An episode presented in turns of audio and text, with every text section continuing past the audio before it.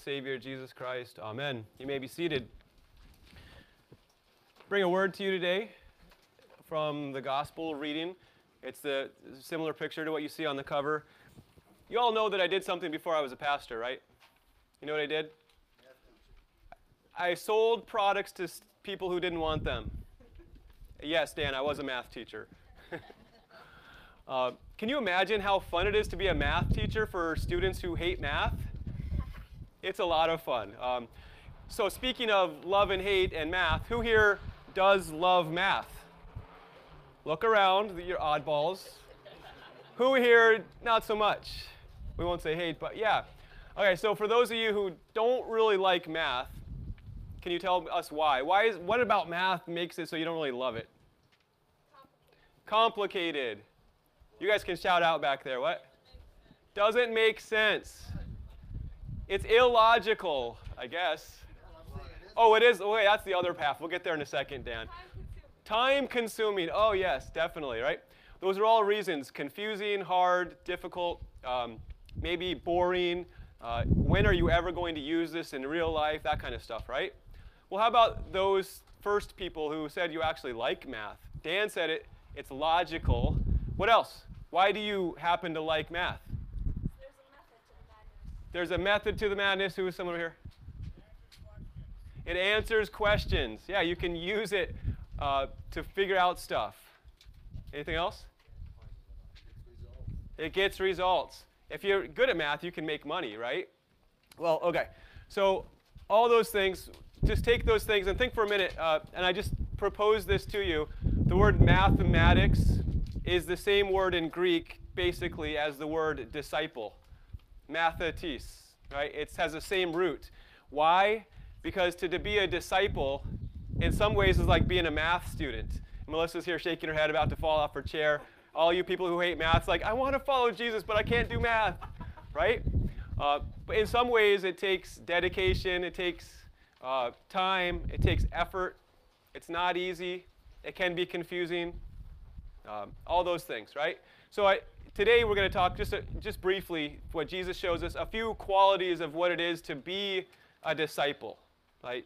To what does it mean to, what does it look like to follow Jesus, to be a mathetes, uh, which is not a math student, but has some of those same qualities. So we're going to look at our gospel reading, uh, and we're going to look at four different qualities that Jesus shows us. And I'll try to be brief.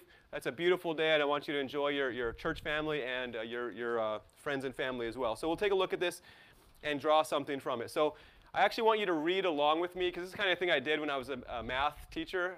I wouldn't let anyone fall asleep. So we're going to read our gospel reading, verses 51 and up to 53. Are you ready? All right, verse 51, here we go.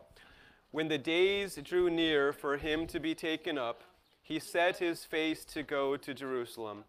And he sent messengers ahead of him, who went and entered a village of the Samaritans to make preparations for him. But the people did not receive him because his face was set toward Jerusalem. All right, so this one's sort of obvious, and all these start with R, and one's not even, I have four words for you. One's not even a word. I had to make it up. So uh, forgive me for that. Uh, I was a math teacher, not an English teacher. Um, anyway, there's four words. The first one here is receptive. A disciple has to be receptive, has to receive Jesus. And we can see here the Samaritans they had a hard time receiving Jesus. Jesus, it says here that his days are almost up and he's heading towards Jerusalem. Jesus is not alone. It's just not him and a couple buddies. There's at least 70, probably a lot more than that, people traveling with Jesus to go to Jerusalem for what, as he, he said, the, ex, the thing that he's going to accomplish at Jerusalem. A lot of people. And they go to Samaria. Samaria, if you don't know, Jews uh, live up in Galilee, up north. It'd be like Lockport and then they have to travel through Clarence to get down to, uh, say, Depew or Lancaster or something like that. So they have to make the trip. They could go around Clarence, but it's annoying. So instead, they go through. They go through Samaria. They didn't really like the people who lived there, though. They didn't like the Samaritans. As, as Melissa read this in our Old Testament reading, they kind of compromised on what it meant to be a follower of God. They made up their own stuff. So Jews didn't like them. But they were hospitable and they could stay there. They often, we have records of lots of people staying at villages in Samaria when they passed through. So it wasn't unusual for 100 people on pilgrimage to stop at a town. Right? Those people wanted to make money. But here it says that they would not receive him. They didn't want to receive him. And why? Can we find it? He was set to go to Jerusalem. What's the big deal about that?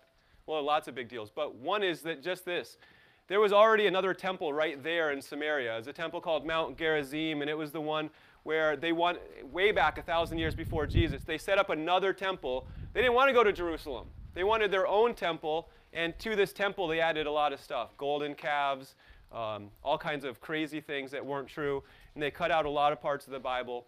Um, so they wanted their own worship, right? And Jesus, in his interactions with the Samaritans, one place he said to the Samaritan woman, remember this in John 4? He said to her this thing that kind of cut her heart You worship, there's a day that's going to come that you're going to worship God in spirit and truth, but right now, you worship what you don't know. So these people are sort of ignorant. They don't know what they're, they're doing, uh, they, they are sort of in the dark. And Jesus is exclusive. He's like, I'm going to Jerusalem. Jerusalem is a place of the God's temple, the place where uh, is a place of prayer for everybody, a place of atonement for all people who went there. And Jesus is exclusive. Even today, Jesus is exclusive, right? And a lot of people don't receive Jesus because he's just too exclusive. Instead of just Jerusalem, it's him. He is the new temple. And that's hard for some people. So that's the first thing to be a disciple is you have to receive Jesus right? Seems pretty obvious. You got to receive him. Um, now, lots of us, all of us, I hope and pray, have received Jesus and are receiving Jesus. But we know other people who haven't, right? They're different from us. They have different viewpoints about God and about the world and about politics, all kinds of things. And those people can frustrate us, right? You can just think for a little bit about the people you know. They can frustrate you. And so sometimes you get mad about their viewpoints, right? Whether it is about the political things that happened this week or about religious things. So, this next thing is our reaction to that. So, let's read verses, just like James and John here has a reaction. Let's read together uh, the next thing it takes to be a disciple of Jesus. And this is verses 54 to 56. Are you ready? Here we go. And when his disciples, James and John, saw it, they said, Lord, do you want us to tell fire to come down from heaven and consume them? But he turned and rebuked them, and they went on to another village. James and John, they've got it right, they think. These people are rejecting Jesus. And maybe they've already seen the, the glory of Jesus on, on this Mount of Transfiguration. They've seen Jesus pop out his glory. They've heard the stories of Elijah bringing down fire right in that area to show that Yahweh is God. And so they're like, let's toast these guys. Great idea, right? No? Are you with me? Not a great idea. But they think it's a great idea. Get rid of these pagans, right? But Jesus, and, there, and there's another variance of this where it says, um, it's probably not written by Luke, but it's some people added it. That says Jesus actually said to them, "You don't know what's in your heart." And I didn't come that people would be destroyed, but that souls would be saved. Luke didn't write that, but it sounds like Jesus. He didn't come, he could have stayed in heaven, right? And toasted everybody. He came to save, he came to heal. So, one thing that Jesus asks of us as a disciple, not only are we receptive, the second thing here is that, and this I had to make this word up, that we're, we are realignable. We're realignable. We can be realigned by Jesus. Think back to your math teachers. Did they have to realign you sometimes? Yeah, like a lot of times you didn't get it, or you're in the back joking around with your friend, uh, or you didn't care at all, you're throwing spitballs. I'm not looking at you, Scott, but just saying, uh, right? Uh, your teachers had to realign you, and here that's what Jesus does. Jesus realigns us to himself. I didn't come to destroy people, but to save them. And so he wants us to be realigned also towards those out in the world and so keep this phrase, I often have it in my head remember what it's like not to know. And maybe you've always known. You've grown up as a Christian and you've followed God your whole life. Praise God. But maybe you haven't. And maybe you're not there yet. So remember what it's like for others not to know. And that's the mercy that God wants for them and for us through, uh, for, for them and through us. Okay, so Uh, Jesus wants us to be receptive, he wants us to be realignable. And then he's going to show us a couple of challenges here in this instance as he keeps on going. So let's read verses 57 and up to 58. Are you ready? Here we go. As they were going along the road, someone said to him, I will follow you wherever you go. And Jesus said to him, Foxes have holes, and birds of the air have nests, but the Son of Man has nowhere to lay his head. All right, so this guy is a volunteer. He is sees Jesus going to wherever he's going. He's like, I'm going to follow you, Jesus. This seems like a good plan. All right, he's a recruit. He's a self-recruit, and he's going. This looks good. But Jesus has to kind of, this is my next R, Jesus has to be real with him. Take a look at your bulletin cover again. Look like fun? No. Look real? Yeah. Yeah, well, you know, in our imagination. Yes, Jesus calls us to himself, but Jesus doesn't call us where everything's going to be easy, right? Jesus says here, he shows us that foxes have dens. And again, he might be talking about, he's talking in code. King Herod is a fox. Foxes have dens. In the Roman Empire is like birds of the air. The birds of the air have nests. All these people in charge, they've got it. They're good. But the Son of Man, that's what he calls himself, the Son of Man has nowhere to lay his head. Think about that for a minute. Think about all the churches in the world. Think about all the assets that Christians own. But yet, Jesus, the one who went first, had nothing, just relied upon his Father. That's an amazing thing. Uh, he often wants to pull us away from those things. But here's the amazing thing He wants us to be real and to know that we're going to suffer if we follow Him. Sounds like a great plan, right? Not so much. It sounds hard. But he calls himself the Son of Man. And, and I just want to point out to you the Son of Man is sort of this term that he came up with. Uh, if he said, if the, the Christ has nowhere to lay his head, everyone would be thinking, oh, the Christ, this political leader. If he would have said the Son of God, everyone would be thinking this religious leader. But he says Son of Man, which is both. It's both political leader and religious leader. And it comes back, and it comes from, let me just show you this real quick, just as we keep moving here. Daniel is the one where Jesus gets this phrase. Daniel sees a vision of God, and this is what he says in Daniel 7. He says, I saw in the night visions, this is Daniel 7:13, and behold, with the clouds of heaven there came one like a son of man.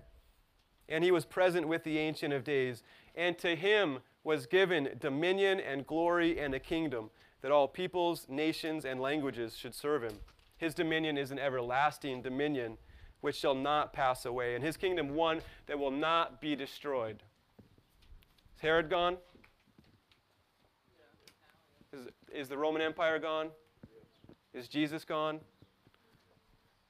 No. His kingdom will not pass away. And that's what Jesus is saying. Right at this moment, he's the Son of Man with no place to lay his head. But he is headed to Jerusalem, and he's going to suffer for us and rise and ascend for us. All right.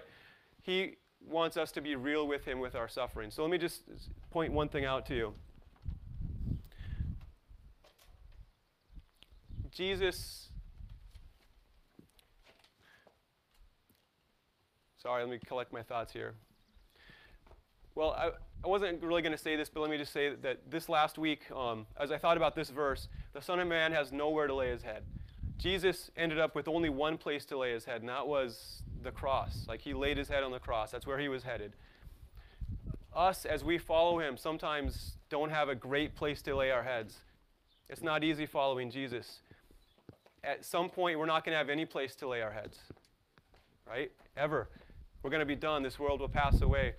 Um, a week ago, uh, maybe 10 days ago, I was hanging out, just, well, I don't know if that's the right word, but I was spending time with Melissa's uncle, Orrin, uh, my uncle, Orrin, and he was on his deathbed. And he was in the worst physical shape of his life, but he was also in the best spiritual place of his life people were saying, Orrin, you've led a great life, and I know you're going to go to heaven because you've had a great life. And he said, Yeah, I've done a few nice things for people, but the reason I'm going to heaven is the grace of Jesus. And this is a man who is, is wasted, his body is wasted, but yet his soul was being restored and looking forward to this glorious thing that God was giving him. He said, I'm going to heaven because of the grace of Jesus. That was good news. All right, so anyway, sorry, I just wanted to share that briefly. So Jesus calls us to be receptive. He wants to realign us. He wants us to be re- real with our sufferings. Oh, and let me also just say one other thing uh, that, that, relates to Orrin and all of us as we suffer. Um, think about the Apostle Paul. Before he was Paul, he was Saul. What did Saul do for fun? Persecuted the church, right?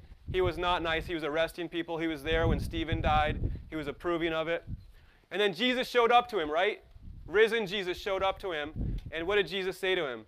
Saul, Saul, why are you persecuting me? Wait, wait, wait. I thought he was persecuting the church.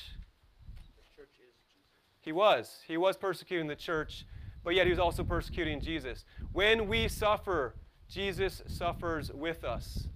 When our bodies waste away, Jesus is there and will never leave us. When others don't like us, he is with us. Anyway, moving on. I just want to share that with you. Last thing is, he calls us to be ready. Let's read our last few verses here. Verse 59 and 60. I'm sorry, verse, uh, yeah, 59 and 60. Here we go. To another he said, Follow me. But he said, Lord, let me first go and bury my father. And Jesus said to him, Leave the dead to bury their own dead. But as for you, go and proclaim the kingdom of God. This sounds like Jesus is a jerk, doesn't it? Your. Like your dad just died and you can't go to the funeral? Really, Jesus? Or your dad's about to die and you can't go to the funeral? That sounds like Jesus is being so mean, right? Well, if you hear this with Palestine ears, like first century Jewish people, like even today, if you go to the Middle East, to Iran or Iraq or Israel, and there's guys that want to move to America, they're like 22 years old, and they're telling their friends, they're boasting, I'm going to go to America. And uh, one of them will say, Wait, you mean before you bury your father? And that what they mean by that is like, yeah, my father's only 45. I have to stick around and obey my father until he dies. Then, when my father dies, then I'm free to follow Jesus. Then I'm free to do whatever. But Jesus says, No, I have come, I am Lord, and I'm above your father. I'm above all the other norms in your world, right? So Jesus calls us to be ready regardless of anything else that might want to have the authority in our lives. All right, lastly, let's read the last one. It's very similar. This last guy who's another self recruit. This is verse 61. Yet another said, I will follow you, Lord, but let me first say farewell to those at my home. Jesus said to him, no one who puts his hand to the plow and looks back is fit for the kingdom of God. So here's another guy who says, I can do it. I just first have to go say farewell. Um, this, it's kind of, and I hate to do this, but I think it's translated, could be better. Every other place this word, say farewell, is translated in the New Testament. It's, it's translated take leave of. And it has this idea of permission. Um, our kids, and they probably love this very much, when we're done eating at dinner, they say something like this Dinner was delicious. May I please be excused? Right? That's what they have to say, and you all love it. And we say, Sure, yeah, wash your plate. Yeah, you can go hang out, do whatever you want. Um, sometimes we say, No, you can't go uh, because we're talking about something important and you need to stick around. And, and then they get excited about that, right? This word implies permission. So think about this. It's basically the guy saying, Jesus, I'll follow you anywhere you want. I just have to ask my dad if that's okay. And then you go ask your dad, hey, dad, I'd like to follow this um, carpenter, now rabbi, and um, he doesn't have a home, and uh, he says he's going to die soon. I'm going to quit my job and go do that. How does that sound, dad? sound good? No, dad's going to say, no, bozo, you have to stay and work the family business, right? Okay. So again, Jesus is saying we have to be ready to follow no matter what. Okay, so as we wrap it up, it's our Lord Jesus who calls us to receive him. It's our Lord Jesus who calls us to be realigned by him. It's the Lord Jesus who calls us to bring our sufferings to him. He is our real Lord. And it's the Lord Jesus who calls us to be ready to follow him. In the name of Jesus, amen. Having heard the word of God, I invite you to stand and confess your faith in the words of the Apostles' Creed. It is not printed in your bulletin. So if you know it, say it loud. If you don't, uh, listen along. Bring it up online. I believe